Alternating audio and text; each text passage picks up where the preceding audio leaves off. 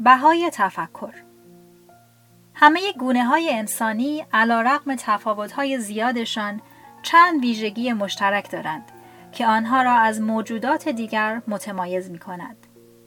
بارزترین ویژگی این است که انسان در قیاس با سایر جانداران مغز فوقالعاده بزرگتری دارد. حجم مغز پستاندارانی با وزن 60 کیلوگرم به طور متوسط 200 سانتی متر مکعب است. مغز اولین زنان و مردان متعلق به 2.5 میلیون سال قبل حدود 600 سانتی متر مکعب بود. مغز انسان خردمند نوین به طور میانگین 1200 تا 1400 سانتی متر مکعب است. مغز نئاندرتال ها از این هم بزرگتر بود. اینکه فرایند تکامل باید مغزهای بزرگتر را انتخاب کند ممکن است برای ما بدیهی به نظر برسد. ما به قدری مجذوب هوش و ذکاوت زیاد خود هستیم که گمان می کنیم پای قدرت مغز که به میان می آید هرچه بزرگتر بهتر. اما اگر این طور بود روند تکامل گربسانان به گربه هایی می انجامید که قابلیت حساب کردن داشته باشند و قورباغه ها برنامه خود را برای تسخیر فضا آغاز کرده باشند. چرا در میان تمام جانداران فقط جنس انسان است که به چنین دستگاه بزرگی برای اندیشیدن دست یافته است؟ حقیقت این است که مغز بزرگ قدرت بدنی زیادی هم می طلبد. حمل مغزی بزرگ به این طرف و آن طرف خصوصا در جمجمه بزرگ کار آسانی نیست. و از آن هم دشوارتر تأمین نیروی آن است. مغز انسان خیردمند در حدود دو تا سه درصد از کل وزن بدن او را در بر می گیرد. اما زمانی که بدن در حال استراحت است 25 درصد از انرژی بدن را به خود اختصاص می دهد. در حالی که مغز میمون در حال استراحت فقط 8 درصد انرژی می طلبد. انسانهای اولیه بهای بزرگ بودن مغزشان را به دو صورت می پرداختند. یکی با صرف وقت بیشتر برای یافتن غذا و دیگری با تحلیل رفتن عضلاتشان. همانطور که دولتی بودجهش را از بخش دفاعی به بخش آموزش و پرورش منتقل می کند، انسانها هم انرژی را از عضله دو سر بازو به رشته های عصبی منتقل می کردند. نمی شود مسلم پنداشت که این استراتژی مناسبی برای بقا در علفزارهای استوایی است. شامپانزه نمی تواند در بحث با انسان خردمند بر او غلبه کند اما می تواند او را مثل عروسکی پارچه‌ای تکه پاره کند. امروزه مغز بزرگ ما به خوبی مؤثر واقع می شود زیرا می توانیم اتومبیل و تفنگ تولید کنیم که ما را قادر می سازد بسیار سریعتر از شامپانزه ها حرکت کنیم و به جای درگیری تن به تن از فاصله دور به آنها شلیک کنیم. اما اتومبیل و تفنگ پدیده های جدیدی هستند. در طی بیش از دو میلیون سال شبکه اعصاب انسان دائم رشد و نمو پیدا کرد اما جز ساخت چند چاقوی چخماقی و چوب نکتیز چیز دیگری آید او نشد. پس چه عاملی باعث تکامل مغز حجیم انسان در آن دو میلیون سال شد؟ راستش را بخواهید نمی‌دانیم. دیگر ویژگی منحصر به فرد انسان این است که ایستاده روی دو پا راه می رود.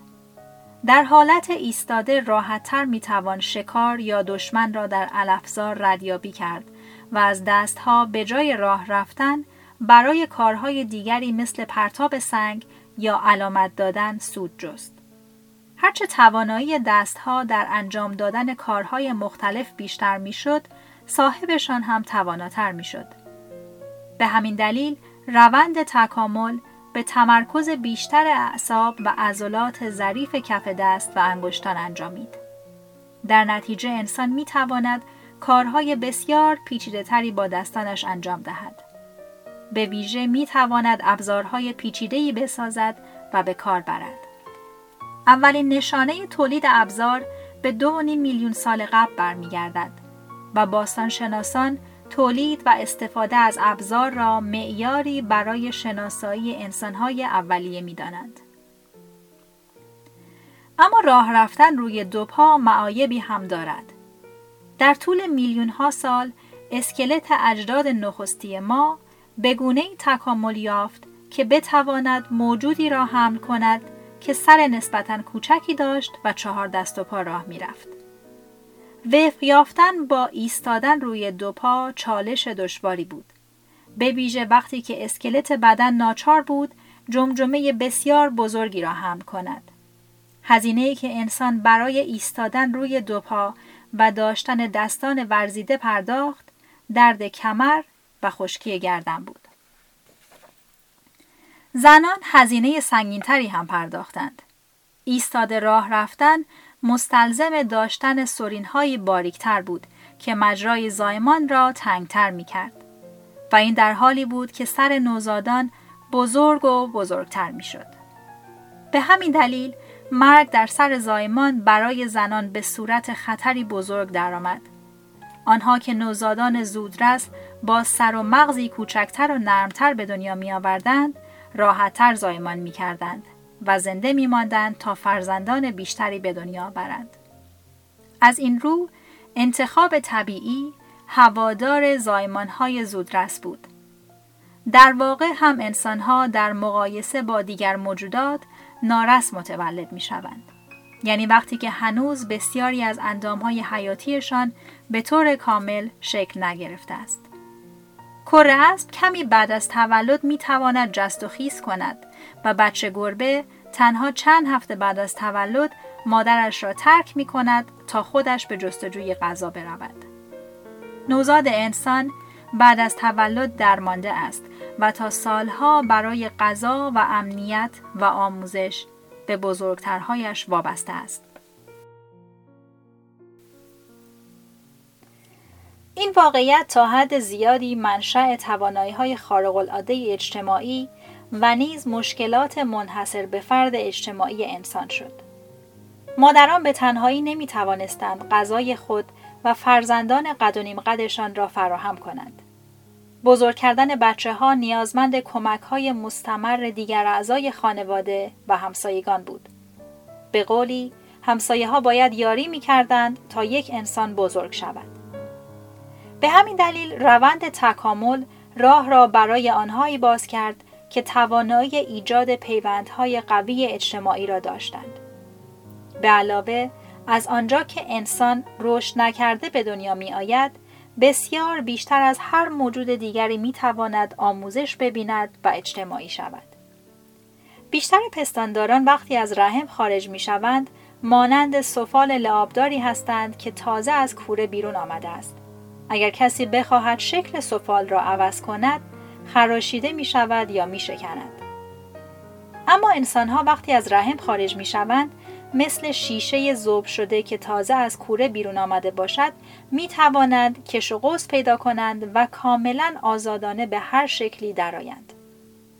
به همین دلیل است که امروزه می توانیم فرزندان خود را مسیحی یا بودایی، سرمایهدار یا سوسیالیست و جنگ طلب یا صلحجو بارآوریم. فرض ما بر این است که مغز بزرگ استفاده از ابزارها قابلیت های خارق العاده برای یادگیری و ساختارهای اجتماعی پیچیده همگی امتیازهای بزرگی هستند. بدیهی به نظر می رسد که این عوامل انسان را به قدرتمندترین جاندار روی زمین بدل کرده است.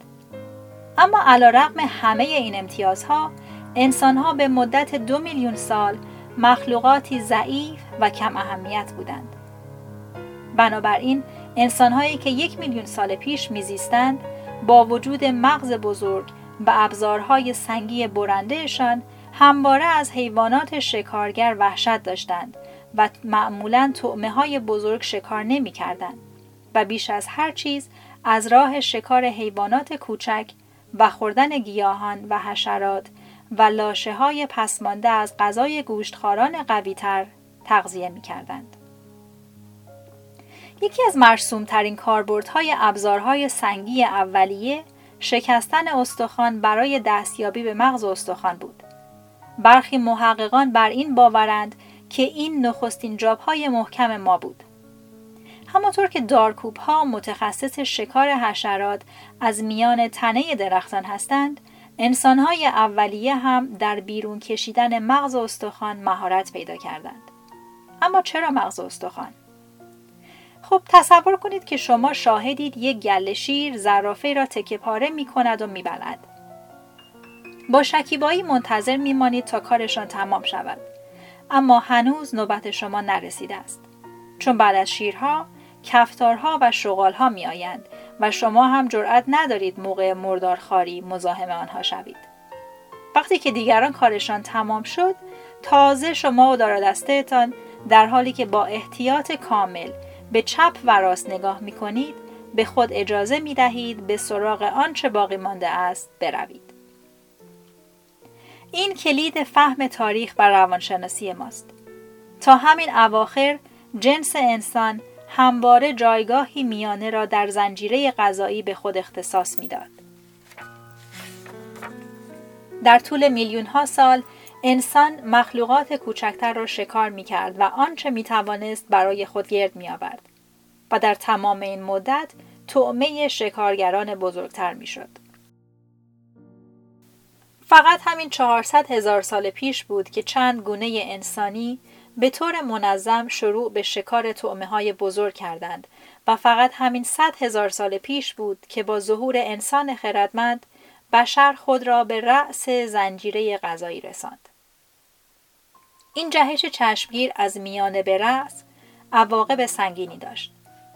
دیگر جانداران رأس هرم مثل شیر و کوسه این مسیر را به تدریج ظرف میلیون ها سال طی کردند. این به اکوسیستم اجازه می‌داد تا با برقراری موازنه مانع از آن شود که شیرها و کوسه ها اختلال های جدی ایجاد کنند. شیرها که درنده تر شدند، غزال ها نیز سریعتر می دویدند. کفتارها بهتر همکاری می کردند و کرگدنها تندخوتر می شدند. اما انسان برعکس با چنان سرعتی به رأس صعود کرد که اکوسیستم فرصت نیافت خود را تطبیق دهد. علاوه بر این انسان هم نتوانست خود را سازگار کند. برترین حیوانات شکارگر زمین موجودات با عظمتی هستند. میلیون ها سال برتری موجب شده است سرشار از اعتماد به نفس باشند. در مقابل انسان خردمند بیشتر به دیکتاتورهای کشورهای پیزوری شبیه است.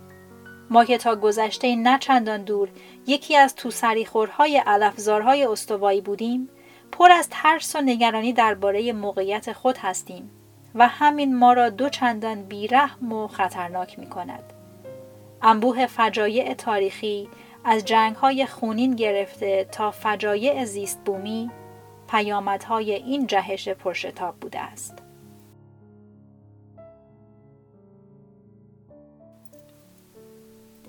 نژاد آشپز یکی از گام های مهم در راه صعود به رأس مهار کردن آتش بود. از 800 هزار سال قبل برخی گونه های انسانی احتمالاً گاهگاهی از آتش استفاده می کردند. در حدود 300 هزار سال قبل انسانهای راستقامت و ناندرتال ها و اسلاف انسان خردمند هر روزه از آتش استفاده می کردند. حالا انسانها یک منبع مطمئن نور و گرما و همچنین سلاحی کشنده علیه شیرهای کمینکش داشتند. دیری نپایید که احتمالا انسانها آگاهانه حتی شروع به آتش زدن محیط اطرافشان کردند. آتشی به دقت مهار شده می توانست بیشه های خشک غیرقابل عبور را به علفزارهایی مرغوب و مملو از شکار تبدیل کند. به علاوه آتش که فروکش می کرد انسانهای متحور عصر حجر می توانستند به میان بقایای دودزای آتش بروند و به جمعآوری حیوانات جزغاله شده و میوه های مغزدار و قده های زیرخاکی گیاهی بپردازند. اما بهترین کاری که با آتش می‌شد انجام داد پختن غذا بود. مواد غذایی که انسان به شکل خام نمی‌تواند هضم کند مثل گندم و برنج و سیب زمینی به برکت پختن در زمره غذاهای اصلی قرار گرفت. آتش نه تنها ترکیب شیمیایی غذا بلکه ترکیب زیستی آن را هم عوض کرد. طبخ غذا میکروب ها و انگل های آلاینده غذا را هم میکشت. مزیت دیگر پختن این بود که جویدن و هضم خوراکی های دلخواه دیرینه مثل میوه و مغزهای خوراکی و حشرات و لاشه حیوانات برای انسان آسانتر شد. در حالی که شامپانزه ها روزی پنج ساعت را صرف جویدن غذای خام می کردند، خوردن غذای پخته فقط یک ساعت وقت انسانها را می گرفت. پخت و پس به انسان امکان داد غذاهای متنوعی بخورد زمان کمتری را صرف خوردن غذا کند و با دندانهای ریستر و روده های کوتاهتر سر کند. بعضی محققان معتقدند که رابطه مستقیمی میان پیدایش پختن غذا، کوتاه شدن مجرای گوارشی انسان و رشد مغزش وجود دارد. از آنجا که روده دراز و مغز حجیم انرژی بسیار زیادی میطلبد، داشتن هر دو با هم مشکل است. پختن غذا با کوتاه کردن روده ها و کاستن از انرژی مصرفیشان تصادفاً راه را برای بزرگ شدن مغز ناندرتال ها و انسان های خردمند باز کرد. استفاده از آتش همچنین برای اولین بار فاصله قابل توجهی میان انسان و حیوانات ایجاد کرد. تقریبا تمام حیوانات قدرتشان به جسمشان بستگی دارد. به قدرت ازولانی و اندازه دندانها و عرض بالهایشان. اگرچه ممکن است بتوانند باد و جریان هوا را مهار کنند اما نمی توانند این نیروهای طبیعی را به کنترل خود درآورند و همیشه محدود به همان قالب جسمی خود هستند. مثلا اقاب ها می توانند صعود جریان هوای گرم را از زمین تشخیص دهند.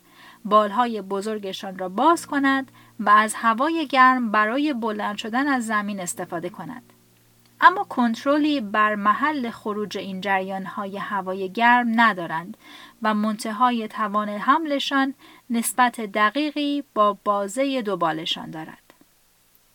وقتی انسان آتش را مهار کرد، بر نیروی رام و بالقوه نامحدود احاطه یافت.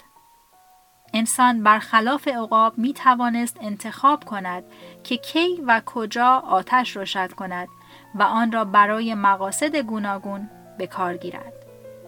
از همه مهمتر اینکه نیروی آتش محدود به شکل یا ساختار یا قدرت جسمی انسان ها نبود.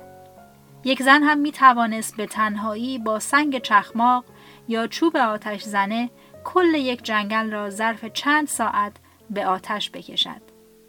مهار آتش از تحولات آینده خبر می‌داد.